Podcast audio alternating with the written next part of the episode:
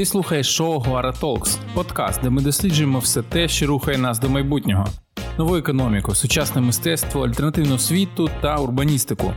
Ми зустрічаємося з креаторами, щоб поговорити про хід їхніх справ, уроки, які вони засвоїли, та як зробити більший impact. Коли я готувався до цієї розмови, я почав збирати інформацію, що відбувається на там, ринку цифрового мистецтва, і що це таке, е, якісь можливо нові новини. Я побачив, що е, цей акселератор вже працює. У нього є деякі проєкти, які там роблять. І стало цікаво, е, як е, українець Денис Белькевич е, е, робить глобальний проєкт для того, щоб розвивати цифрове мистецтво. Цифрове мистецтво по-різному сприймається, я звертав увагу різними поколіннями. Молодь з ентузіазмом і цікавістю ходить і збирає NFT колекції. А люди такого більш мудрого і триманого стану вони з підозри дивляться на все це, посміхаються і кажуть, ох, якісь дивні, ох, якісь дивні. Е, І думаю, сьогоднішня розмова допоможе розібратися в тому, що відбувається в цифровому мистецтві, що це, які можливості це відкриває для українських художників. До речі, ми це робимо у новій подкаст-студії Гора Медіа. Це подкаст Гора Толкс. І сьогодні ми говоримо з нашим гостем. Е, слухайте далі.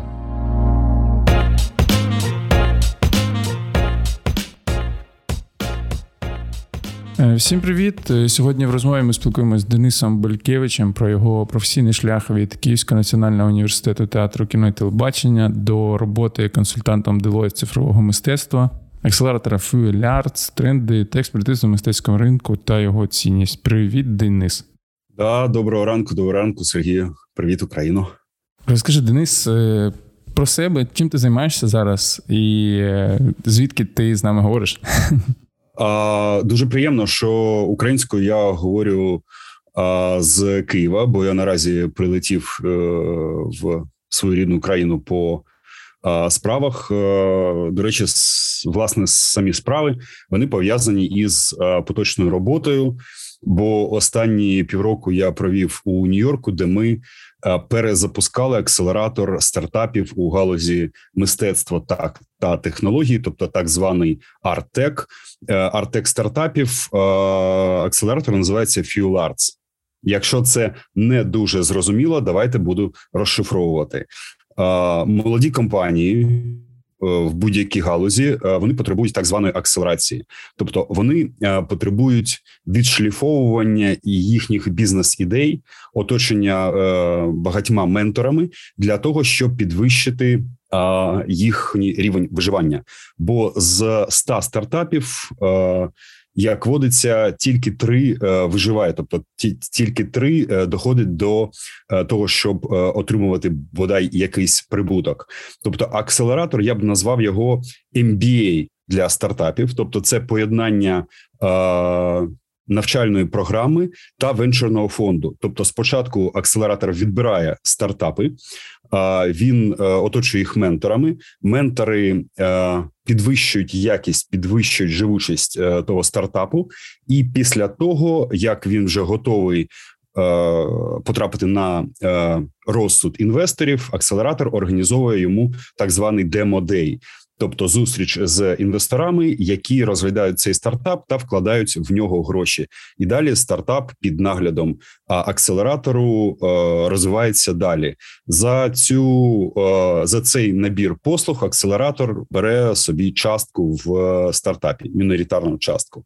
Тож ми заснували ще 2019 року із колишньою директоркою американського офісу е, аукціонного будинку Крістіс Роксаною Зарнегар. Е, перший в світі акселератор саме для арт-технологічних е, проєктів.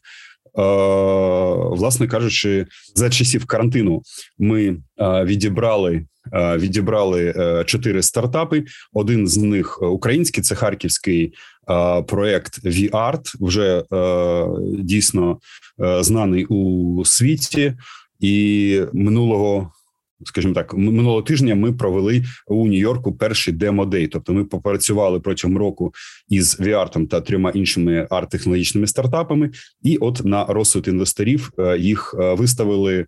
Е, два з чотирьох стартапів отримали від акселератора перші гроші ще до того, як розпочалися перемовини з інвесторами. Тобто, все все живе, сфера арт-технологій розвивається, і українці серед кращих. Я завжди дивуюсь, коли, начебто, 2021 рік, а там якісь речі з'являються вперше. Знаєш, мені завжди здавалося, що все вже придумали, ну там отакі із мейнстрімових речей. І, Але для мистецтва, можливо, це дійсно так, тому що я звертав увагу, що це якісь такі часто закриті середовища, там вони такого високого якогось рівня або вимагають високої експертизи. Як взагалі е, реагують, е, може, мистецькі спільноти, там колекціонери на те, що це перестає бути якимось таким загадковим середовищем, стає хай-тек історією з е, інвесторами, акселераторами, пічдеями, які здається таким дуже мейнстрімовою попсовою історією. Як вони реагують? О, е, Сергій, ти знаєш, е, дуже влучне питання.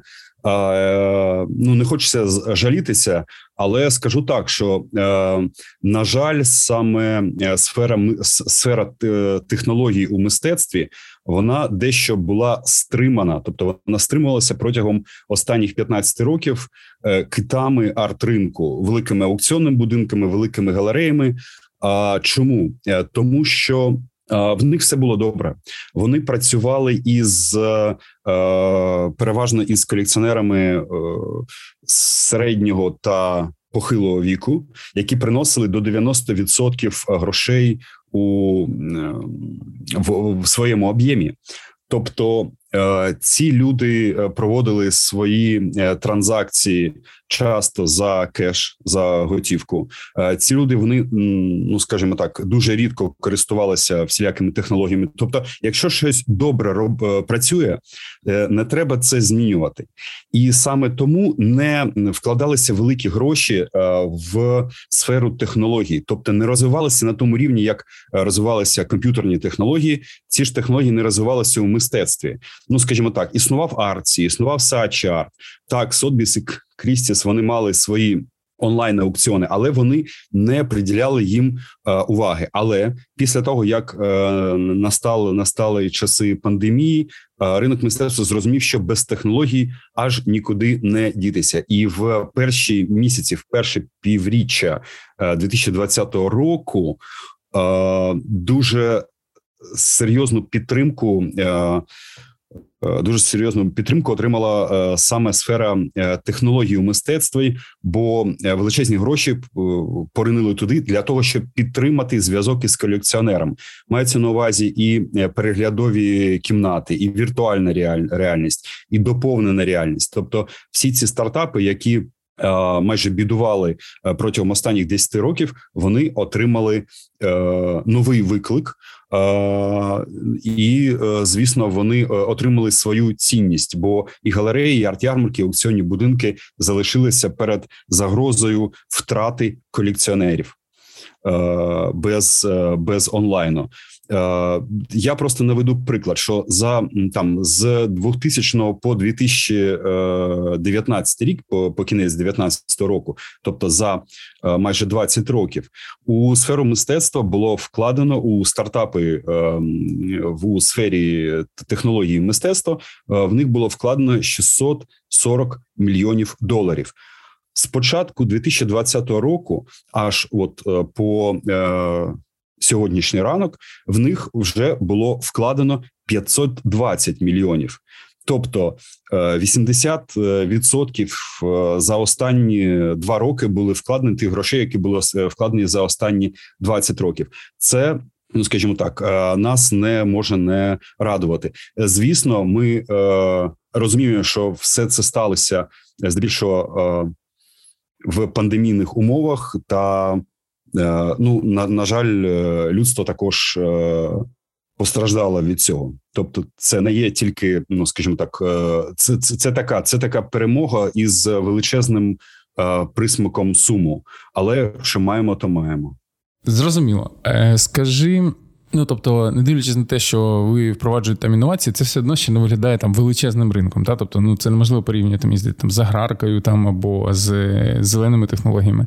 Скажіть, чому особисто тебе це надихає е, робити технологічні рішення там для мистецтва? Чому ти не вибрав там не знаю, блокчейн там або агротек? Там це одне ж, коли люди займаються якимись витонченими моментами, тобто які зовсім там вибиваються з таких мистерівних речей. Мені ж цікаво, яка мотивація така глибина надихає людей на це. Дякую за запитання. Так же сталося, що в мене всі три освіти вони е, поєднують е, в собі і мистецтво, і економіку. Тобто, перша освіта це е, театральний менеджмент, економіка театру, друга це економіка кіно та телебачення. А третя це економіка, власне кажучи, мистецтво у розумінні образотворчого мистецтва. Тобто завжди, от на перетині цих е, цих вимірів, е, мені було цікаво знаходити себе, знаходити якісь е, нові шляхи для розвитку. Але звісно, я розумів, що якщо будь-яка сфера хоче розвиватися, їй потрібно йти у ногу із часом. А йти у ногу із часом наразі означає використовувати саме технології. Більш того, мистецтво воно завжди використовувало технології о однією з перших сфер. От, наприклад, коли з'явився е, телеграф, а потім телефон. Е, першим закладом е, недержавним та не військовим, який почав їх використовувати, це був аукціонний будинок Сотбіс. Ще на початку 20-го сторіччя він став приймати телеграфні, потім телефонні заявки. Те ж саме стосувалось і супутникового зв'язку. Саме тому Е, ще навчаючись у Нью-Йорку у інституті мистецтв Сотбіс 13-го року, е, ми всі мали за душею якийсь е, технологічний проект. Хто хтось хотів зробити арт Форекс, хтось хотів зробити букмекерську контору, яка б ставила, де б люди могли ставити на результати аукціонних торгів. У мене теж була своя ідея створити менеджмент колекцій, тобто автоматизувати менеджмент колекцій. Я тоді ще не знав слова блокчейн. Ну тільки е, ентузіасти знали 13 року слова блокчейн. Але е, з розвитком цього поняття 16 року е, я прийшов до того, щоб, скажімо так, щоб застосувати технології блокчейну як системи фіксації та надійного захисту інформації для сфери мистецтва. Тобто, ми почали працювати над е, системою менеджменту колекції, де всі дії колекціонера, всі дії менеджменту і всі фінансові показники, які трапляються з роботою під час її володінням е, колекціонерам, вони б записувались там, могли б е, використовуватися е, надалі у роботі, щоб там складувався у е, блокчейні саме провинанс. Тобто, тобто можна сказати, що в мене 16 е, року з'явився е, свій власний стартап, з яким я е, ходив е, роки півтори по інвесторам, е, збираючи думки, е, наражаючись на відмови, і від левої долі інвесторів я чув одне просте питання: а чи пройшли ви акселератор? І тоді я е, запитав себе, почав цікавити, що ж таке акселератор. Е, зрозумів, що є е, близько трьох тисяч акселераційних програм, але вони жодна з них не торкається саме технологій у мистецтві і у по зв'язку із фінансами, тобто не поєднує фінанси, технології та мистецтво. Тобто, якщо йти в музейні акселератори, в музейні інкубатори, вони кажуть, да, у вас добрий проект, але ми залишимо арт. А будь ласка, вам треба позбутися е, теху та позбутися е, фінансової складової, бо ми працюємо з грантами, працюємо з кураторськими програмами, працюємо з. Скажімо так, е, з некомерційної екосистеми в межах некомерційної екосистеми. А якщо подаватися в технологічний акселератор, як Y Combinator, Techstars, тобто ті акселератори, які виховали Uber, Tinder, Airbnb, то вони е, кажуть, «Е, все добре, але будь ласка, викресліть, викресліть арт, бо нам е, бо ми не знаємо специфіку ринку. Ми не маємо доступу до арт-інвесторів. Е, ми не маємо доступу до, е, скажімо так, менторів, які б були обізнані в темі. Тобто, тільки заради вас заводити все цей механізм е, немає сенсу. Тож ми і потім, коли я зустрівся із своїм колишнім викладачем у Сотбіс Роксаною яка на той час вже пішла з Крістіс, ми вирішили зробити такий собі акселератор для того, щоб не бігати з одним стартапом, а скажімо так, бігати з десятьма на рік. От, от така історія. Це до речі, ще е, відлуння відповіді на передпопередні питання. Е, тобто, ви таким чином, пройшовши три тисячі, дослідивши різних акселераторів, знайшли свою виходить нішу таку мультидисциплінарну і з таким захилом більше в креативній індустрії. Правильно виходить? Не в культурній, а в креативній, де створюються продукти. Так, ми зрозуміли, що е, краще буде створити свій акселератор та допомагати іншим, е, ніж чекати, коли хтось його зробить е, без, скажімо так, е, без контролю якості. Бо у Роксани величезний досвід на арт-ринку, Вона знає всіх всіх менторів, вона знає всіх педагогів. У неї доступ до е, ідей е, студентів інституту Сотбіс, які е, до нас також з наступного року почнуть подаватися. Бо 2020-2021 рік це був такий, скажімо так, приватно гібридно карантинний досвід для нас, тобто ми працювали у приватному режимі. А вже е, потім, е, коли влітку 2021 року, 4 місяці тому, отримали перші інвестиції, як інвести... акселератор, як інвестиційний проект, от ми вже змогли провести наш демодей і спланувати наступний рік. Розкажи, скільки у вас було програм вже запущено? Так розумію, акселератори мають ну, якісь такі open-коли чи набори, чи освітні модулі, тобто освіта, акселерація, pitch тобто презентаційний день. Скільки у вас було цих якби хвиль? Перша була, чи декілька вже було?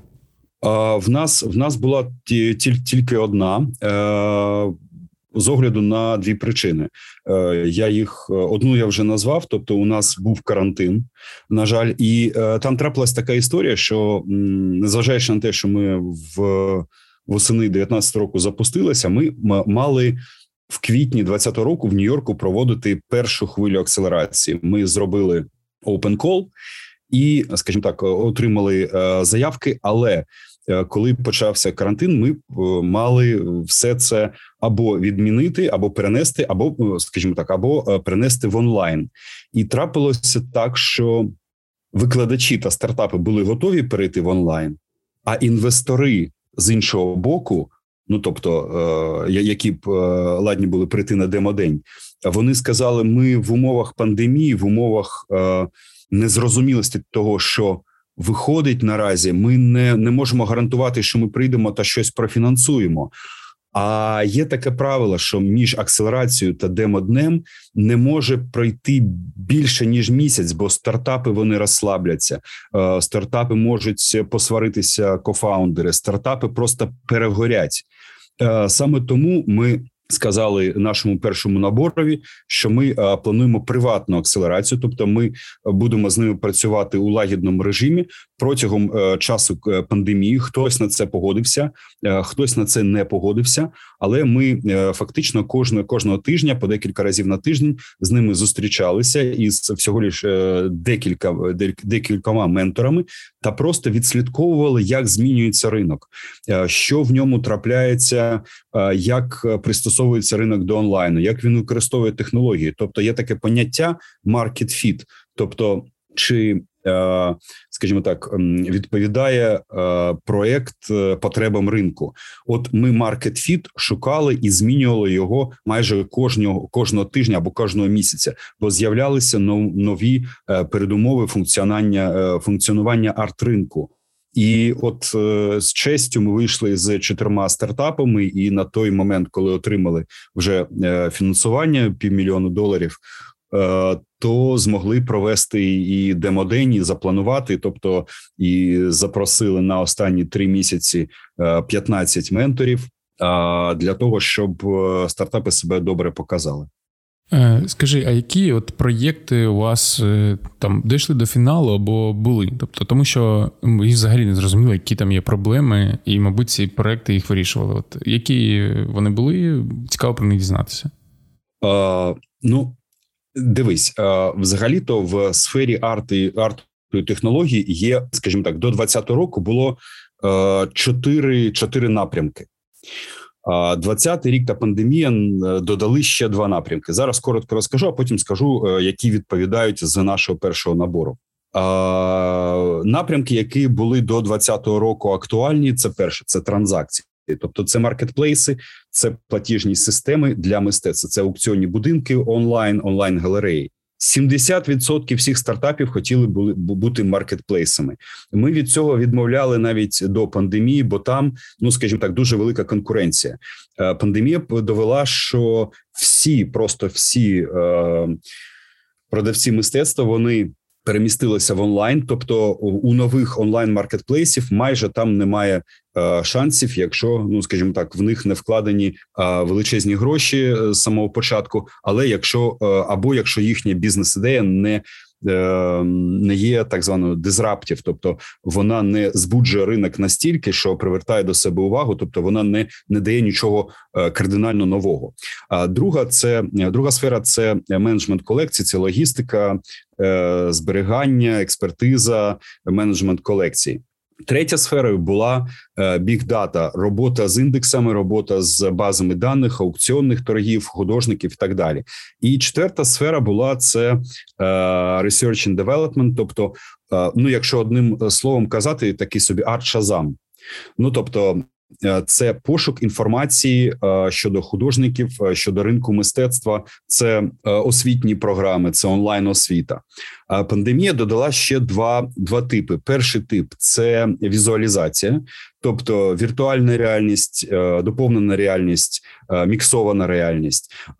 Ти мене запитаєш: ну що VR та AR не було раніше ще 10 років тому. Там Бостонський музей робив перші Е, перші додатки з AR, показуючи картини, які вкрали, да і ніколи вже не будуть в реальному житті. В музеї висіти, тобто глядачі могли їх на своєму екрані побачити. Так, звісно, але вони не були стартапами. Тобто, музей замовляв ці технології. Приватні колекціонери будували свої е, віртуальні музеї, але е, воно не було на, на рівні стартапу. Бо що таке стартап? Це дві складові: перша інноваційна ідея, тобто те, що ніхто до того е, до тебе не робив.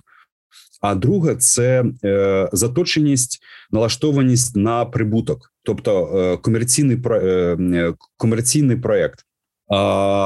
І от в пандемію дуже багато цих технологій вони стали на рельси стартапівські, тобто вони почали продаватися, бо музеї почали замовляти ці AR, VR штуки. Е, арт-ярмарки почали все це замовляти. Да, е, всі ці віртуальні кабінети. А е, шостий шостий величезний блок це гейміфікація.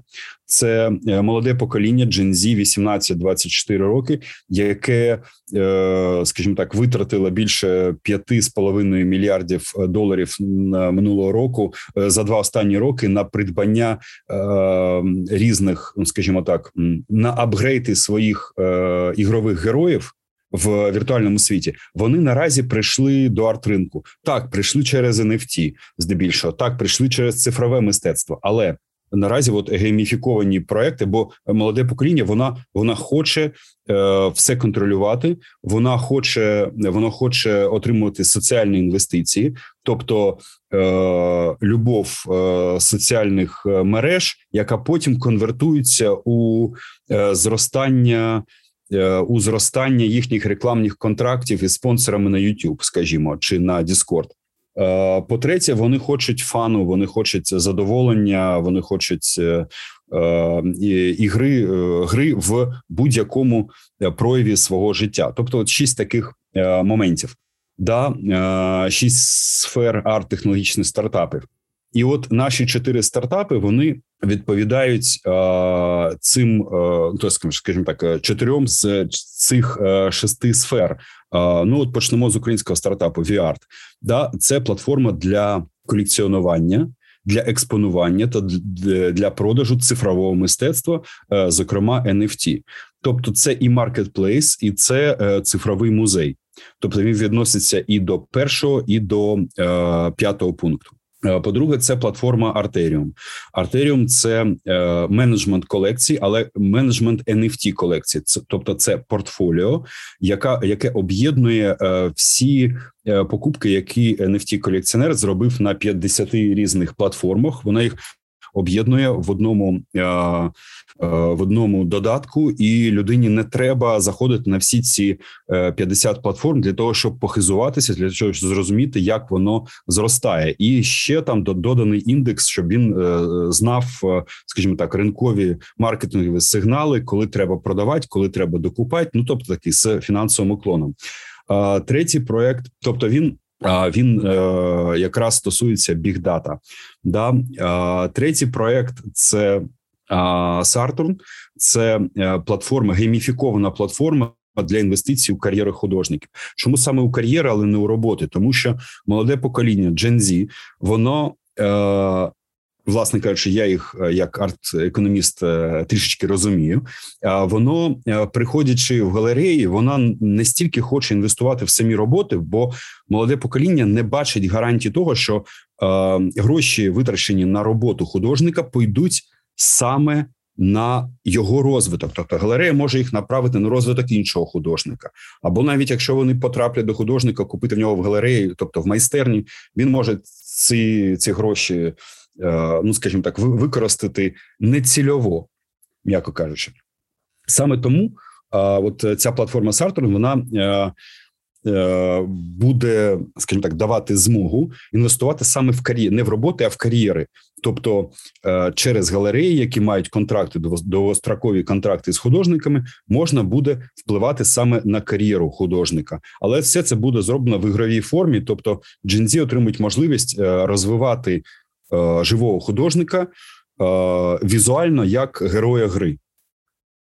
А четверта платформа це е, Fresh Trash. Він ну таке дитя пандемії, як сказав Art Newspaper, його назвав з цим. Здебільшого погодимось, тобто, це такий проект, який з'явився 2020 року у вигляді телеграм-боту. Е, в Україні, до речі, теж був е, доволі популярний. Це обмін предметів мистецтва на е, послуги та речі. Ну тобто, 20-го року у нас був бум. Фейсбук аукціонів багато людей купило недороге мистецтво. Потім почали думати, а що з ним робити з іншого боку. Багато людей Е, зрозуміло, що е, цінності такої в речах немає. Тобто вони почали свої, е, скажімо так, навіть нові кросівки, сукні, аксесуари виставляти на продаж. Художники художникам треба щось носити. А хтось виставляє на продаж свої знання з англійської чи розробки сайтів. Тобто, цей проект він просто е, прибирає е, грошові відносини як ну скажімо так, неважливу ступінь. Тобто він їх прибирає, і це чистий бартер. Тобто, оскільки один оцінює свою роботу, а інший свої послуги чи свої речі. І Далі це як Тіндер, тобто підбираються цінові діапазони, і ти можеш змахувати та е, міняти предмети мистецтва. Бо у одних людей немає грошей, щоб е, купити предмет мистецтва, але є речі. А у інших є предмет мистецтва. Вони хочуть щось придбати. Ну для того треба мати гроші, а можна цю ж річ просто обміняти. От такий четвертий проект четвертий стартап. Ну а що буде далі? От ми е, на початку грудня оголосимо е, дві наступні стадії. Ну, по перше, щодо цих чотирьох стартапів, повністю готова платформа. Наразі з цих чотирьох є тільки у VR, тобто вони вже рік як на Apple Store та Google Play, і більш того, вони е, додали свій NFT Marketplace цього вересня. Тобто, можна зайти і побачити і купити, наприклад, е, нашого друга е, Романа Мініна і багатьох інших е, українських і навіть світових художників. Бо у світі NFT там немає кордонів. Інші три стартапи вони наразі роблять свій MVP, тобто мінімальний е, життєздатний продукт. Е, хтось буде готовий на початку 2022 року, хтось в середині 2022 року. Тобто, три інші вони їхня стадія трішки рання, але вони всі пройшли так званий Каздіс та Каздев це найголовніші речі для стартапу, тобто Customer Discovery, вивчення аудиторії та Customer Development – це розробка аудиторії.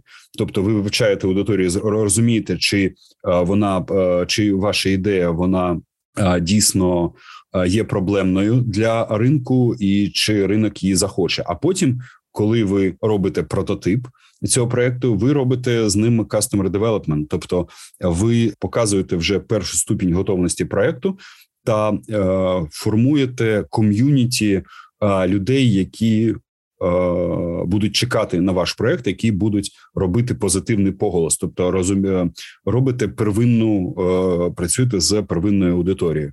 А що стосується 2022 року, ми вирішили з огляду на те, що на відміну від інших сфер у сфері арту та технологій, все ж таки, це ну скажімо так, це нишова сфера, і багато людей вони мають свої ідеї, але це люди творчі. І вони їх не доводять до, скажімо так, до е, суттєвого розвитку Е, подекуди кидаючи їх, коли отримують перші негативні відгуки. Але стартап він е, повинен отримувати негативні відгуки. Тобто, ну е, треба. Я завжди наводжу приклад того ж Сільвестра Сталоне, який носив сценарій свого першого фільму Рокі 274 Рази він отримував відповідь ні, і тільки на 275 раз він отримав відповідь так, ми готові вас взяти у 275-го продюсера. Але продюсер після того сказав: Ми готові взяти ваш сценарій, але ви не будете грати головну роль. І він сказав до побачення і пішов ще. І ще 50, е, е, ну близько 50 людей він е, відходив після того, як домігся не тільки, ну, скажімо так, напівперемоги та повної перемоги. А вже остаточна перемога у вигляді Оскару вона прийшла після того, як він зробив свій дебютний фільм у якості режисера і актора головної ролі, і сценариста. Тобто, це була потрійна перемога. Тож я просто закликаю стартапи, щоб ви вірили в свої ідеї, не зважали на е, негативні відгуки, відносилися до них із розумінням і відносилися із дуже великою вдячністю, бо негативні відгуки це запорука того, що ви цих помилок не зробите в майбутньому. Але е, другий заклик це свої ідеї перевіряти, тобто розуміти, що дійсно ваша ідея вона відповідає вимогам ринку. З огляду на це ми вирішили поділити 2022 рік на дві частини. Тобто, е, перша частина буде так звана преакселерація, тобто на неї ми будемо відбирати стартапи, які знаходяться на знаходяться на е, стадії розвитку від ідеї до прототипу. Тобто, в мене є ідея, але ще немає е, жодного технічного прояву вияву цієї ідеї. Це буде відбуватися у березні місяці. Це буде так онлайн курс. Після того, після цього онлайн курсу, ми плануємо відібрати звідти один стартап, так званий переможця, е, якому ми за власний кошт зробимо прототип та підготуємо його до другої частини акселерації. А друга частина вона стартуватиме у е, липні місяці, триватиме три місяці, і це буде, скажімо так, доросла акселерація, куди вже потраплять чотири дорослі проекти на стадії від прототипу до MVP, е, тобто від якогось технічного кодування до мінімального продукту, який вже можна вводити на ринок. Чотири проекти е, прийдуть. Ну скажімо так, е, з вулиці, тобто їм не обов'язково буде закінчувати перший курс. А один проект ми з першого курсу протягнемо, який на нашу думку буде ну скажімо так, найбільш придатним, найбільш живучим необхідним ринкові мистецтва. Е, скажімо так, пріоритетні напрямки. Я б ну один з них назвав. Е, я назвав це гейміфікація, тобто гейміфікація всіх процесів на арт-ринку, те, чого вимагає е, молода аудиторія. Бо наразі у нас є зміна поколінь. Пандемія підкосила старе покоління. Багато колекціонерів пішли з життя. На жаль, але е, ринок ще не може на одній мові говорити із поколінням Gen Z. А, тобто, проекти, які будуть зшивати ринок мистецтва, такий кондовий, із молодим поколінням. А другий напрямок це все, що стосується а, цифрового мистецтва та NFT. як тих носіїв, які наразі молоде покоління цінує найбільш за все. Бо якщо ми хочемо, щоб молоде покоління поважало Моне, поважало е, Пікассо, поважало е, Баскію, ми маємо їх, е, скажімо так, маємо показати, що е, їхні nft художники вони також належать до історії мистецтва і протягнути е, ниточку від Баскії до біпла, і саме тому і і сказати молодому поколінню, що якщо б був Твіттер, Діскорд та мета, мета всесвіти 30-40 е, років тому, то Баскія був би е, найбільшим е, і найкращим nft художником та автором криптоманіфесту. Тільки тоді вони почнуть цінувати та поважати фізичне мистецтво. Скажіть, а які власне країни для яких країн відкритий акселератор? Чи це глобальний акселератор, де з будь-якої країни можна долучитися, там, в тому числі і українцям? Практика показує, що е, з українським стартапом, з нашим рідним Віартом, було дуже просто і приємно працювати, бо його кофаундерки Анастасія Глебова та Ольга Сімсон е, є дуже працьовитими, дуже професіональними. Та за півтора роки роботи з проектом вони його вони зросли у професійному е, е, розумінні, та е, сам стартап вивели на новий рівень і технологічного розвитку, і взагалі то. Ну, скажімо так, сприйняття сприйняття віарту з боку ринку, це ще раз підтверджує, що Україна вона е, багата на таланти, і не тільки е, київські та харківські програмісти та харківські юристи, але й але ще й е, митці з усієї України можуть народжувати ідеї і можуть з ними працювати. Це я веду до того, що звісно, у FuelArts наступного року буде міжнародний набір. Навчання буде проводитися англійською мовою. Це це як знаєте, для для митця треба е, українському митцеві треба е, англійську мову вивчати е, не тільки мову мистецтва, англійську мову. Бо ну сьогодні умови сьогодення вимагають від нього, щоб він з колекціонером західним говорив однією мовою, бо колекціонер хоче почути від митця дві-три ключові фрази, що є його мистецтво, і говорити з ним однією мовою. Якщо цього немає, на жаль, це ну скажімо так, ускладнює ускладнює репрезентацію будь-якого іноземного митця на е, на ринку, скажімо там, сполучених штатів, якщо ми беремо ну топ арт ринку, е, саме тому, якщо ми орієнтуємося, а база FuelArts все ж таки знаходиться у Нью-Йорку, і ми орієнтуємося на здебільшого на американських інвесторів. Звісно, ми ну і чому чому в Нью-Йорку? По перше, найрозвинутіший ринок інвесторський, тобто найбільші гроші там крутяться. І по-друге, найрозвинутіший арт-ринок. Тобто, всі ці ідеї ми можемо тестувати, як не де саме як не в Штатах. І по-третє, е, більше 30% всіх інвесторів в арт-технологічні стартапи є колекціонерами колекціонерами, галеристами, арт-стратегами, тобто великими компаніями, які хочуть, ну скажімо так, е, залучити якісь нові технології, викупивши стартапи. Чому саме так? Тому що всі хочуть тримати руку на пульсі ринку мистецтва, щоб бути першими, обійти конкурентів, або, е, ну скажімо так, підвищити власний.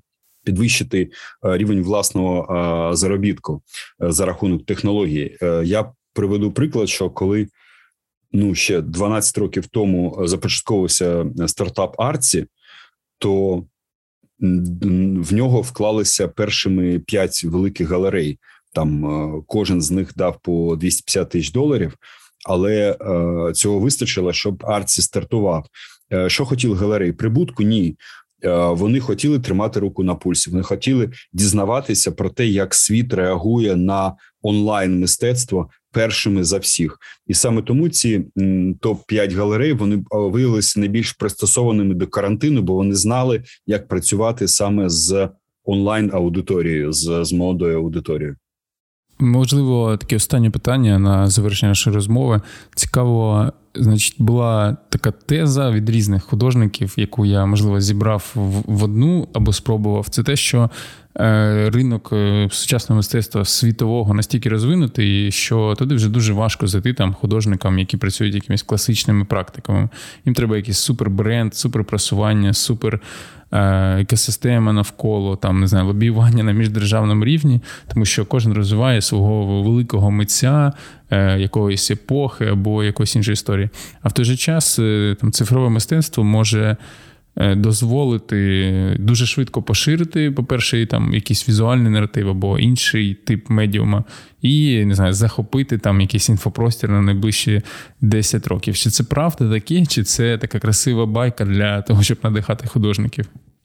Дякую, Сергію. Ну я скажу так, що е, будь-яка байка вона є красивою, але є байки. Е, правдиві, і байка про цифрове мистецтво це одна з небагатьох правдивих байок на тлі ринку мистецтва. Як все починалося? Е, карантин поділив колекціонерів умовного там Герхарда Ріхтера на дві частини. У перших з них Герхард Ріхтер застряг е, вдома, і вони його не могли здати в музей, щоб підвищити його капіталізацію. А Герхард Ріхтер інших вони він застряг в музеї. Вони півроку не могли його забрати. Тобто їхня колекція і не зростала в ціновій динаміці, і не падала. Натомість вони побачили, що молоді митці. Вони, е, які коштують там в 100 разів менше ніж Герхард Ріхтер, вони підвищили свої свою капіталізацію в 2, 3, 4 рази за рахунок того, що вони вели стрими, що вони зуміли, вони тікточили, твіттерили. Тобто людям хотілося якогось інтерактиву. Вони почали придивлятися, придивлятися до а, е, молодих митців. А більше того, освітній бум, який е, набув чинності у пандемію, він зробив е, е, з психологією людей дуже цікаву річ. Він натякнув, що в світі нема більшого фану як фан першого. Е, першопроходця, тобто того, хто відкриває нові зірки, і е, колекціонери так званого сталого фізичного олдскульного мистецтва, замість того, щоб продовжувати колекціонувати, цінити баскію, вони почали придивлятися до нових зірок та почали шукати навіть е, деякі деякі регіони: е, східноєвропейський, африканський, балканський регіон, е, Австралія, Океанія. Тобто вони почали знаходити фан в тому, щоб відкривати нових ріхтерів, нових басків, нових Пікасо. Тобто, з одного боку ринку фізичного мистецтва Е, я б не сказав, що щось загрожує, бо е, загрожує сталим іменам. А нові митці вони, от е, саме завдяки освітньому буму та та маркетинговій активності художників, вони наразі отримали шанс потрапити перед очі великих колекціонерів. З іншого боку, коли вони, коли колекціонери почали намагатися купити цих молодих митців, вони зрозуміли, що якщо вони не живуть неподалік, а якщо вони живуть в іншій країні країні, то е, міжнародна логістика, е, доставка, вона ну або погано працює, або не працює зовсім. Саме тому вони почали приділяти увагу цифровому мистецтву, тобто для того, щоб між оплатою та отриманням власної роботи, навіть у вигляді цифрового файлу, але от психологічно це дуже працювало. Ми е, оплатили і ми отримали роботу. Е, тобто, ми можемо її насолоджуватися, нею насолоджуватися одразу після покупки. Це в пандемію було вкрай важливо. Оптимізація, оптимізація е, таймінгу. По-друге, цифрові роботи виявилися, що вони не потребують величезних, е, м'яко кажучи, величезних, да, майже ніяких е, видатків на зберігання на транспортування, зберігання, менеджмент колекцій. Тобто е, цифрове мистецтво почало вигравати у фізичного мистецтва, е, тому що воно було дешевше у обслуговуванні, і е, воно було дуже зручним в плані оптимізації таймінгу між покупкою та доставкою. І дуже багато галерей почали провокувати своїх фізичних художників на створення лімітованих digital серій. І так відбувалося протягом цього 20-го року. І от український старт підхопив, і от як серфер на його гребені в'їхав в 21 рік. Але 21-го року, на початку 21-го року, е, зріс біткоін, і багато власників біткоїну вони зрозуміли, що їхнє щастя воно недолговічне, що вони цей біткоін повинні десь розкидати його, захистити, диверсифікувати. І тому вони згадали про е, такий термін, як NFT, тобто е, предмет цифрового мистецтва, загорнутий у е, сертифікат, у цифрову, ну у скажімо так. У прояв е, цифрової акції, який називається NFT, тобто не е, non-fungible token, неділимий, неділимий е, то, тобто не вибачаюсь, невзаємозамінний токен. і е, вона існувала з 18 року, але ні, нікому воно не було потрібно, тому що, скажімо так, не було багато. Ну ми ми переживали криптозиму, але із е, зростанням біткоїну та другої валюти е, ефіру, е, всі ці. Е, в е, тобто ринок цифрового мистецтва він пережив неабиякий позитивний струс, і молоде покоління почало Е, купувати ці NFT. Е, е, просто хотів би звернути увагу на три речі: що от ті художники, які кажуть, ми перейшли в NFT, або ми не робимо мистецтво, ми робимо NFT. Друзі мої, художник повинен розуміти, що перш за все він робить предмет мистецтва. А NFT – це його обгортка. Ви робите мистецтво, ви його оформлюєте у рамку, ви його продаєте без рамки, ви робите паспорту, ви можете його обгорнути чимось. Тобто, NFT – це просто юридична обгортка при перетині фізичного переходу на цифровий світ. По-друге, ви повинні ті митці, які роблять NFT, по сам піймався, які роблять е, предмети мистецтва загорнуті у NFT, вони повинні бути ближче до криптоком'юніті, бо криптоком'юніті воно за абсолютно відмінними від е, фізичних художників поняттями, воно е, ставить свої пріоритети та цінує оцінює роботи. Е, наприклад, nft художник може не мати Фейсбуку та Інстаграму, але він зобов'язаний мати Твіттер, Discord, публікуватися на Medium.com та Medium.io і, і на на Reddit. Він має е, жити у метавсесвіті. Він має створити метасесвіт. Він має створити криптоманіфест.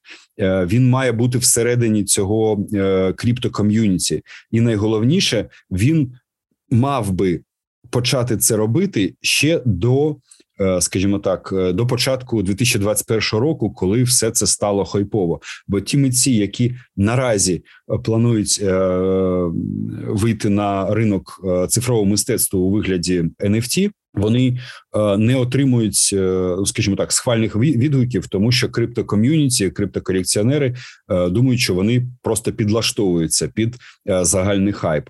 А от е, такі митці, як Роман Мінін, як е, Юра Мірон, один з най, е, найдорожчих та най ну скажімо, для криптоком'юніті це це не є показником, не те, що найдорожчих, найактивніших у в плані розвитку цифрових технологій ще до 21-го року. Е, наш українець Юра Мірон. Е, вони користуються неабияким неабиякою повагою, яка конвертується в попит. Е, супер надихаюча історія. Я запрошую наших слухачів, коли вони будуть е, слухати цю завершальну тезу про те, як це працює, коментувати в соцмережах та задавати додаткові питання. І також е, читайте у нас на сайті, до речі, є великий проєкт про 30 незалежних nft художників, де ми в тому числі знаходили Юру Мірона і там його підсвічували. І нам здавалася дуже активна його історія. Е, дякую, Денисе, сьогодні за розмову. Дуже цікаво те, що ви робите і як ви це робите. Ми будемо раді, якщо наші слухачі задумаються про якусь свою ідею і подадуть на акселератор, тому що українське мистецтво розвивається. Ми бачимо, як все супердинамічно і яскраво е, палає і рухається вперед. Е, шукайте акселератор Fuel Arts, який активно зараз працює, і слідкуйте за їх наборами і опенколами, якщо це можна назвати. Так дякую, Денис. Дякую, Сергію. Е, віримо в свої ідеї, да, допомагаємо іншим. Супер, гарного дня. На все добре. Це був подкаст подкаст Гваратокс від Гварамедіа. Прошу вас поширити, поділитися це зі своїми друзями. Е, ставте нам е, зірочки на платформах, де ви слухаєте. Нагадую, ми доступні на всіх платформах: на Apple Podcast, на Google Podcast, на Anchor та звичайно на сайті Гварамедіа. Очікуємо наступних зустрічей. Якщо у вас будуть ідеї, кого можна запросити на наш подкаст, пишіть нам в інстаграм, в усі соцмережі на нашу пошту, і ми завжди будемо раді. Це був Сергій Прокопенко. До наступних зустрічей. Скоро побачимося і почуємось.